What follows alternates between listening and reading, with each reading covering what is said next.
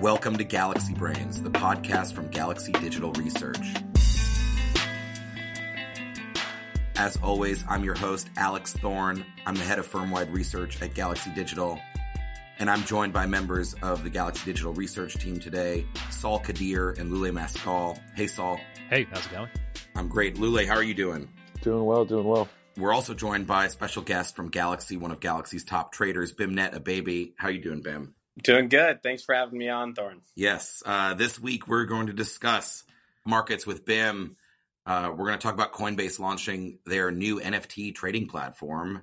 And we're going to talk about DYDX uh, and some moves that they're making in a forthcoming upgrade to further decentralize the protocol. I am here in sunny Miami this week.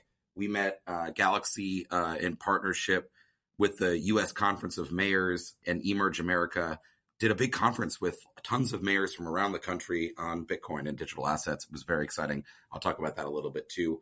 But let's kick it off first with Beimnet. Um, markets have been a little interesting. The volatility you're, you're seeing in in traditional markets is really sort of you know picked up this year for a number of reasons, um, and the primary reason is really a function of um, the the shift in monetary policy that's happened, you know, globally, right? To, to start with the Fed, you know, the Fed is going to be aggressively hiking rates, you know, for the foreseeable future through 2023. Um, they're going to be going in clips of, you know, 50 basis points at least for for the next two meetings in, in a row. Um, and they're also going to be winding down the, the balance sheet at, you know, what they say is is the fastest rate that you know um, that, that, they've ever done. Um, and so you know what that's led to is, is sort of knock-on effects where you've had you know the Bank of Canada, Bank of England, the ECB all sort of take you know more hawkish stance on on monetary policy, and that's again caused you know front end rates to, to sell off. And typically, you know when you have bonds selling off, or you know one of the world's most owned asset classes selling off, that leads to other asset classes selling off, like equities, right? Um, and that's pretty natural, you know, in the sense that you know interest rates, you know, do have a direct consequence on on companies, whether it's borrowing costs, discount rates, whatever it may be. And this is all in an effort to sort of get inflation down, right? So we've seen, you know, historic levels of volatility in in traditional markets, largely as a function of you know monetary policy but you've had you know other things like you know in, inflation the, the war and then you know you've seen sort of translation of, of, of, the Fed going to, to a more hawkish sort of monetary policy. Right. Other central banks, and in turn, you know, this has impacted risk assets, and risk assets are, are super correlated with things like Bitcoin and, and Ethereum. Um, and so that's largely been, you know, sort of what's been driving markets o- over the past, you know, sort of three, four months or so. Happy to dive deeper. No, it was a great overview. Really appreciate it. What do you think on the correlations? I mean, it feels like we're at, at, at the peak of like Bitcoin and, and, you know, equity correlations or, and Ethereum too. I mean, you can't, can't really go much higher, but at the same time, when you look at crypto markets, at least in the, the you know, the top coins like Bitcoin, they, it looks pretty resilient in the scheme of things. How are you thinking about that correlation right now? You know, I think it's it's one of those things that's almost a, a self fulfilling prophecy. Most of the macro traders I've spoken to over the past two to three months have Bitcoin up on their screens, right? Whether you're a, a credit trader, whether you're a G10FX trader, whether you're um, an equity index vol guy, whether you're a fixed income PM, you know, more and more macro types have started to to think about crypto as a macro asset class um, and to trade trade that way. And so what that leads to is generally lower volatility in, in, in, things like Bitcoin as it sort of matches what's going on in, in, traditional markets. And then that generally means that, you know, if, if it's viewed as a macro asset class, trades like one, has a lower vol profile, that it attracts more institutional investors, which are you know going to think about bitcoin more of a as a you know macro asset class it almost becomes like a self-fulfilling prophecy where you know the the lower the volatility the, the more it resembles traditional things the more likely it is to go into traditional portfolios the more likely it is to be viewed as a traditional sort of risk on risk off asset. And so it's almost become this self-fulfilling prophecy.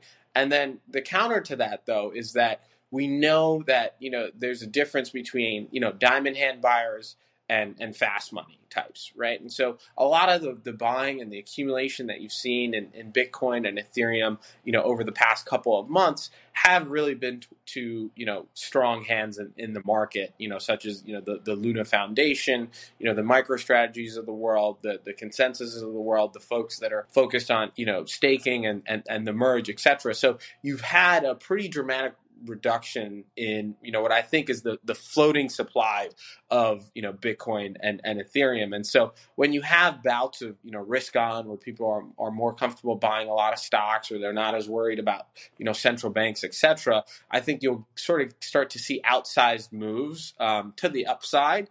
Um, in crypto, but I do see that that correlation sort of holding in, and you know, not to get into the sort of granular details of it, but you know, there's a difference between you know, let's say Bitcoin gaps between from 41,500 to 43,500 tomorrow while the S&P is flat today, right? So you you'll have a comp- or down, right? So that's a complete one day breakdown in in in correlation, right? But let's say for the balance of the week, you know, they trade one for one. And so I think you're going to see you know certain periods where you'll you'll see decoupling just because of you know some of these these demand supply dynamics and some of the more idiosyncratic things that that mm-hmm. are relevant to crypto but you'll have prolonged periods of, of pretty tight correlation on average and and I think that is sort of the new regime that that you know crypto is in and I think it's a lane that you know most crypto folks should be happy about because what this does is it attracts large pools of, of capital looking to you know d- deploy in crypto markets. Yeah, into risk assets and ones that have high potential upside, like Bitcoin and, and other digital assets and cryptos. Um, this is fascinating, Beimnet. Thanks for joining. Please do stick around. Uh, let's move on though. We've got to keep this thing humming. Second story this week uh, Coinbase, obviously the large crypto exchange, publicly traded crypto exchange, they have launched uh, in, I guess, beta or an initial version their own NFT marketplace. Um, obviously, OpenSea is the industry leader here, but Coinbase um, had a massive backlog of people waiting for this thing to happen. It's apparently up. Sal, tell us about it. Yes. Um, what's going on out there in NFT world? Absolutely. So this has been talked about by the community since last year. Coinbase launching an NFT marketplace uh, just to catch people up. So Coinbase very popular amongst retail users as an on ramp into crypto and for trading crypto. Currently has 89 million users according to their website. As far as the waitlist, just for their NFT marketplace, as of late February, there was four million people on that waitlist. And to put this into context, if you look at every single person who's ever traded on OpenSea or interacted with OpenSea, according to Dune, that's 1.5 million traders. So we're talking about 2.6x the number of people who've ever used OpenSea just on this Coinbase NFT waitlist. So obviously, it's been pretty highly anticipated. It's finally out in a beta version, and there a select people, uh, group of people can actually use it for trading. But right now, you can just browse all of the NFTs on uh, Coinbase. As far as like the look and feel, it's incredibly similar to OpenSea, which I guess is is familiar for most people. They they're doing no transaction fees to start so zero transaction fees, but they eventually will probably move into a low single digit fee like an OpenSea or a LooksRare around the 2%. And it's non custodial. So you can use Coinbase Wallet, MetaMask, any other ETH browser wallet. And it's really, in terms of uh, differentiation, so obviously they have most of the features that OpenSea has. What they want to do in the future, what their plans are, is they want to emphasize social features. So, so think following, commenting, liking NFTs displayed on profiles like Instagram, even having an Instagram esque feed.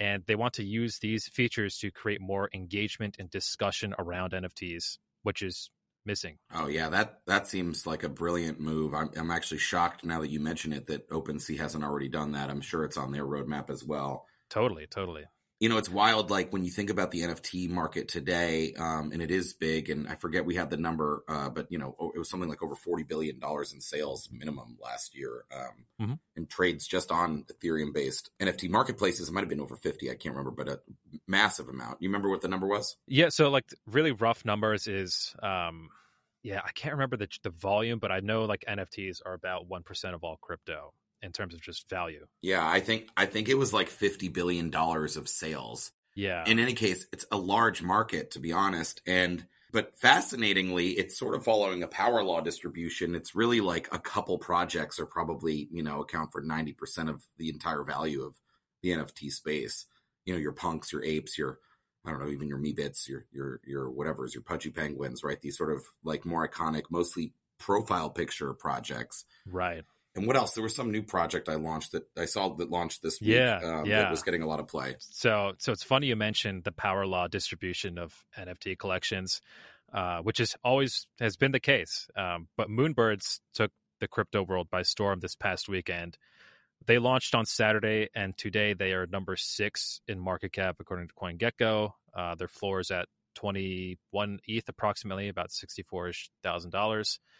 And the, the whole story with that is it started it, this was created by this thing called the proof collective which is founded by this guy kevin rose which is a web 2 veteran and a couple web 3 investors justin Mezzell and ryan carson. Uh, so a mix of web 2 web 3 experience. Uh, so this collective launched in december and initially it only was a you have to own an nft to be in it. It's basically like a private discord for alpha uh, and for getting access to drops and stuff like that it was two ETH to join this. Now the floor for that NFT to join Proof is 91 ETH. So the community's taken this uh, as like a very high value community to be a part of. And the way Moonbirds worked is they launched out of this. And so if you owned one of these membership NFTs, you had you were guaranteed two Moonbirds for every membership NFT you owned. Otherwise, you would have to enter a raffle to have the privilege of getting a guaranteed mint of a Moonbird. And certainly now that this has had a ton of success, probably would expect the Proof Collective to also accrue in value. It's it's honestly pretty similar to the Bored Apes Yacht Club ecosystem and what they've done. What what these guys have proven is that this is, I guess, repeatable. Um, you know, it's another 10k PFP project. They never claim to make this about art. They don't claim that it's beautiful art, and honestly, you know, it looks okay. It's fascinating. I mean, I I I'm, I, I remain um, cautiously skeptical on this entire model, but you have certainly seen the Bored Apes Yacht Club be very successful and, and that the value in those NFTs actually sustain and rise over time. Over up at this point, I mean, many months. I mean, nine months, right? It's been um, how many of these ten thousand PFP projects can actually hold their value? Um, you know, I, I don't know, but the answer. But it's interesting to see one sort of come out of left field and rocket up in value really quickly. Certainly, lots to watch here you know incredibly fascinating as well. A couple things to, to keep in mind you know not just specific to sort of nft daos but you know protocols in general that have built you know pretty substantial treasuries. Like these daos and, and treasuries will be around for for decades. You know some of the like the, the notionals that have been accumulated are just so high.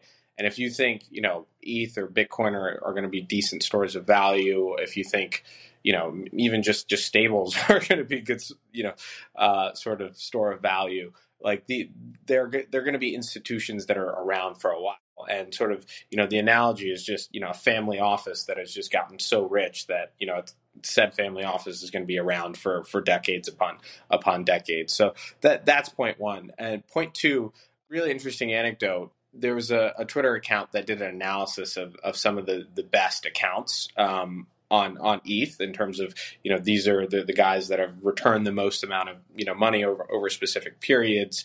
These are the guys with the best sort of Sharpe ratios, sort of best farming, and pretty much you know the one theme that was consistent across all of these accounts was that a certain portion of their assets were in NFTs. Totally, um, they totally. they've been holding their value. They have been. It, it, reminds me honestly a lot of these alt layer ones. Like if you owned a Bored Apes Yacht Club like a year ago, it just held on to all of the airdrops and combine all of that return. It's like twenty six hundred percent year over year, which is wow. similar returns to like you know the Soluna AVAX play uh, last year. So yeah, totally agree. Can't see what ha- I mean. This is what was so uh, interesting about Yuga Labs' acquisition of the IP for Punks and Meebits was you know what, what can they make happen with it because um, those projects were OG and they have you know credibility and and sort of uh, originality from being early. I mean, Punks predates ERC seven twenty one, but you know they hadn't really done anything community wise, and, and it's sort of the Yuga Labs folks have really pioneered this concept of building out a whole ecosystem around it. So it'll be really exciting to see, I think, for for punks, um, what happens and Meebits, I suppose, um, what what being part of the Yuga Labs ecosystem brings to those projects, which are also, by the way, like holding their value pretty well. Oh yeah. Um, without without that, right? So All right, let's. This is fascinating conversation on NFTs. Let's move on. Um, Lule is going to tell us about a forthcoming upgrade to DYDX, uh, the decentralized, uh, you know, what is it, futures exchange, right? Essentially, um, or derivatives exchange. Tell us. Yeah, DYDX uh, that works with spot margins and perpetuals actually too as well. Yeah, so yesterday they released a roadmap to a future of full decentralization titled version four. Um, and yeah, as you're saying, they they kind of fill a compelling niche within the crypto trading realm because they do offer spot margin perpetuals. Uh, it's built on top of Ethereum. Uh, been around for a while, founded 2017, um, actually by an ex Coinbase engineer. So uh, DYDX now has two layers, right? Layer one is the highly, it's pretty liquid, decentralized exchange for crypto margin spot, and then layer two is that perpetual side, um, and they also offer perpetual contracts for a wide assortment of digital assets. But and they they operate that layer two is on Starkware, right? Correct. Yeah, it's on Starkware. Yeah. Uh, Stark Rollups a smart contract. Yeah. So the and then DYDX kind of rose to prominence in late September 2021, right when they had that, that moment where they passed Coinbase in trading volume amidst all the China crackdowns, and that kind of brought them in the limelight. And they've sustained. They don't. They're, I don't. I believe they're not uh, above Coinbase in trading volume, but they've sustained in that top 10. Uh, so today they have that hybrid function, right? Part centralized and part decentralized, and that is what this new version is trying to tackle that layer one product, they use a traditional off-chain order book model and matching engine. So DYDX Trading Inc., uh, a centralized company, runs servers and they run those off-chain order books, right? And they collect trading fees. Uh, that layer two, as you're saying, is a Stark rollup, and that's it's that's uh, decentralized for all intents and purposes. So this DYDX version four is the mission is to simply decentralize that order book and matching engine, and actually this new version four will uh, kind of deprecate the old layer two perpetual. This will once this new uh, version rolls up, it will push out right those older older versions. Uh, the two main things that I noticed, um, you know, in their proposal that they're trying to attack is one their throughput. So they're doing 500 orders per second on that layer one, and also the challenges that they said is is is keeping that finality, the sequencing the trades properly. Those are the challenges that they're saying that are going to be the, the, the hardest to face, uh, and it's going to be entirely open source. Um, and so that's also really interesting. And I think the word that kept coming up is the DYDX community. And uh, that seems to be a, a, big push here is to usher in a new area of DYDX community governance. So I guess, you know, just to keep it nice and tight, because I don't want to speculate too much, there's not as much information out. Uh, just a couple of things to think about, right? Is, you know, what, what role will the DYDX token play in this future ecosystem? Uh, what, you know, what chain, where will this version 4 exist? Uh, where and, and on what? Um, and then lastly, all those trading fees that DYDX Trading Inc. was accumulating, where will those be rerouted to, if so? So yeah, those are some things to think about. I mean, really interesting. Um, I just am a true believer in layered scaling, and and DYDX was is, is, essentially, I think, probably the most used L2 for a long time, you know, in the Ethereum ecosystem. So I've always enjoyed seeing that be built. But yeah, big questions. I mean, if you if you trade or own, you know, DYDX or on DYD or other stuff using it, right? Where where's this going to be? When's it going to happen? What are the details? Those are big questions, and and they haven't given any any details on this yet, right? They haven't. Yeah, it's pretty. It's pretty new rollout. Um, and and you're right. I mean, the the topic of decentralized trading and and um and non and not being able to be censored is really important, especially for a lot of traders amidst that the whole China crackdown that kind of made this topic um, up front. So.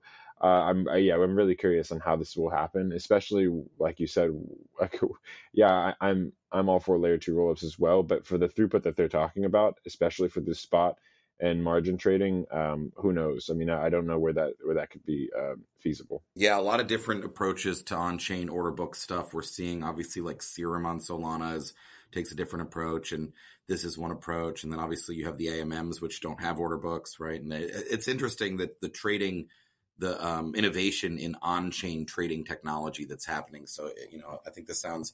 I, I guess they're just telling us, look, this future version, it's going to fully decentralize, and you know, we'll have to see it to believe it. Um, all right, let's let me wrap this up. I just want to tell the audience a little bit about what we were doing in Miami this week. So, with Emerge Americas and the U.S. Conference of Mayors, Galaxy Digital sponsored and, and put on, curated a, a one day conference in Miami with the support of Francis Suarez, the mayor of Miami, and and many others. That something like fifty or sixty mayors attended, I believe. Um, I was there. I just don't know the exact number, but it was a lot. These are mayors from big cities around the country, from Atlanta, from Charlotte, uh, from Jackson, Mississippi, and Shreveport, Louisiana, and all these places. I mean, from all over the country, all to learn about Bitcoin and how it can help their communities. Um, and it was super interesting.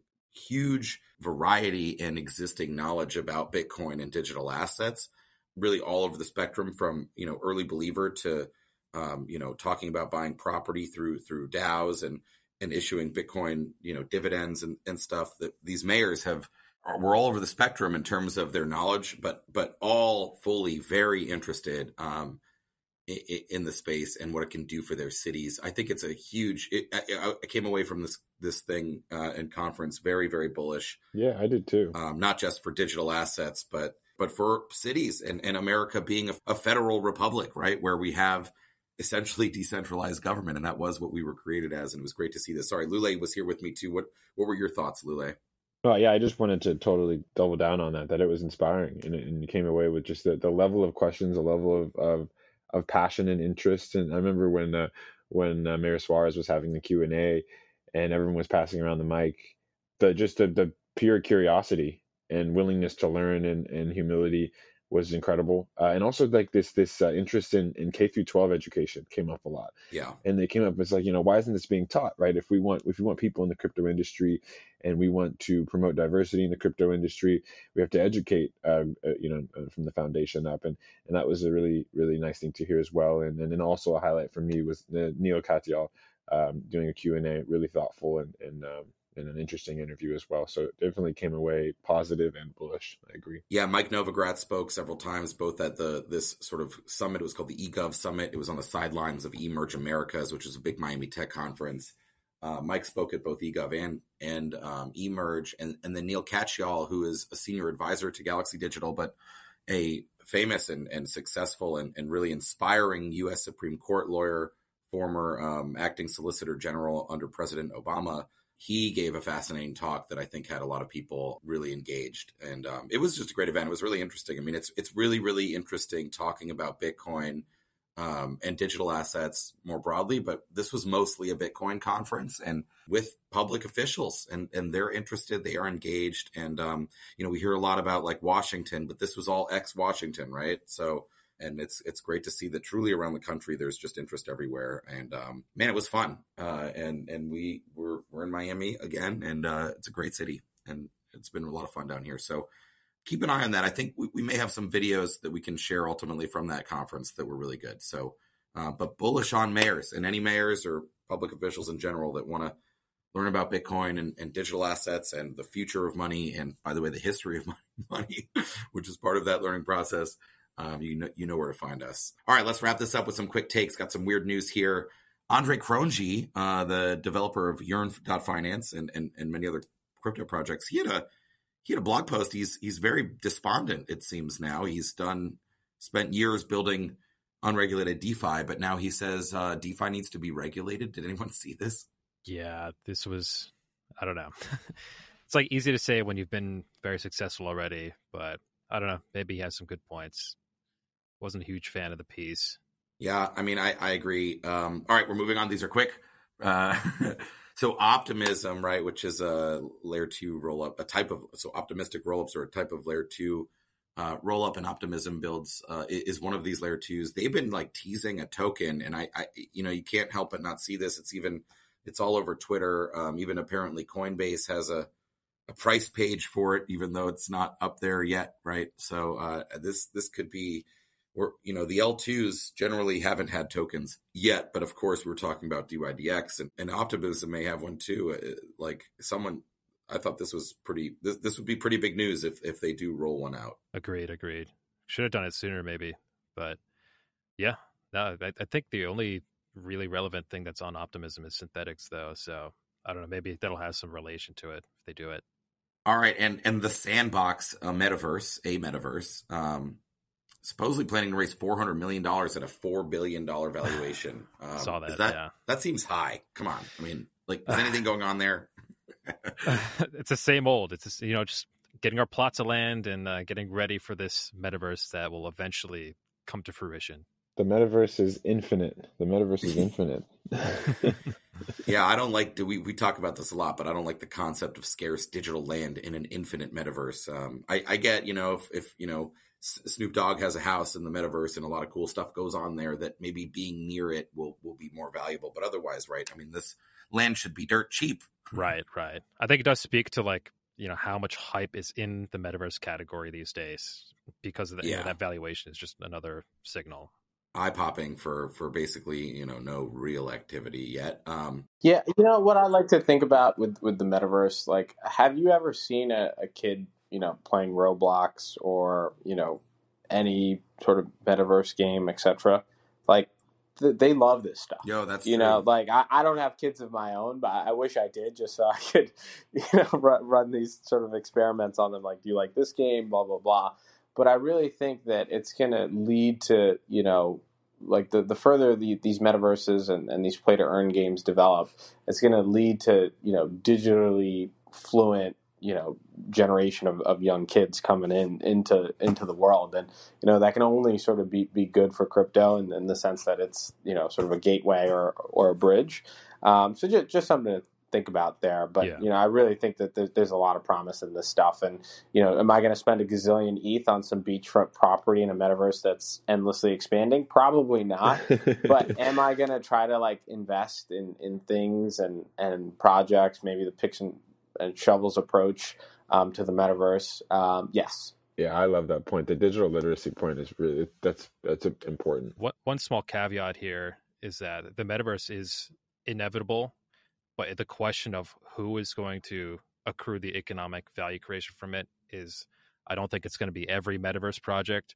You know, like Minecraft, Robloxes of the world, you know, even Fortnite, they take tens of thousands of devs and they're going to ultimately, it's much easier to like just build a crypto side than to build the actual interactive universe. And Facebook could choose to not integrate with crypto and still have like an actual metaverse, like Ready Player One. So that's kind of the thesis we've been battling with as a team as to how that'll all play out over time. And it's it's kind of challenging, I think, to see. Yeah, that's a that's a great point. It is not a foregone conclusion that the the one metaverse or the most important metaverses have any crypto related anything. Obviously, I think a lot of you know crypto investors and VCs they they believe in the idea that you would own of an ownership economy, right? That's like sort of Chris Dixon's Web three thesis. So that in this metaverse, hopefully, crypto would enable people to have ownership and not. But but that is not a foregone conclusion. So it's something to watch out for. It's not, but but I, I think what you have to sort of figure out is like what is sort of the the dominant sort of game theory like end result um, that that is most likely to happen and you know, my sense is that you know all of the or most of the the the, the metaverse companies that, that I've talked to have at least been in crypto. Um, you know, that could just be because of you know sort of my bubble. But um, a lot of the investment that's going into the metaverse stuff is happening, like you know, from crypto VCs, you know, from crypto, right. etc. And so, you know, not to be jaded, but you know the, those guys have an incentive for you know everything to sort of be crypto based, and you know I think that's just going to push more and more games and more and more metaverses to be you know sort of crypto native. Like you know might even push Facebook to to be crypto native because of how big the network outside of Facebook could could get.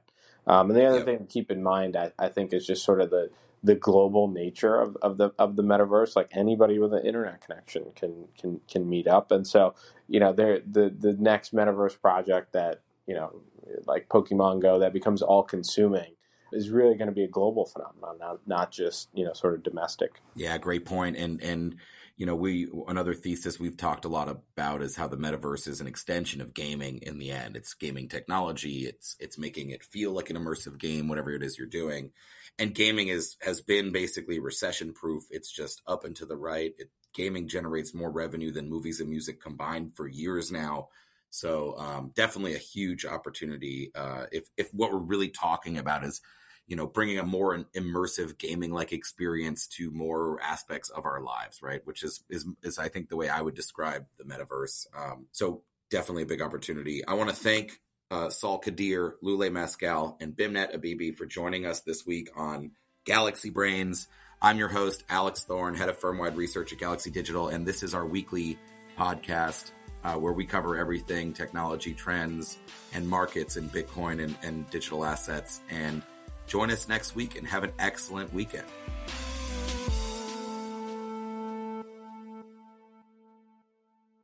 Thank you everyone for listening. If you enjoy our podcast, please rate, review, and subscribe wherever you get your podcasts. For more information on our research reports and what we are doing and working on at Galaxy Digital Research, visit us at www.galaxydigital.io slash research and follow us on Twitter at GLXY Research. Those links will be in the show notes. Again, thanks everyone for listening. Tune in next week for another episode of Galaxy Brains.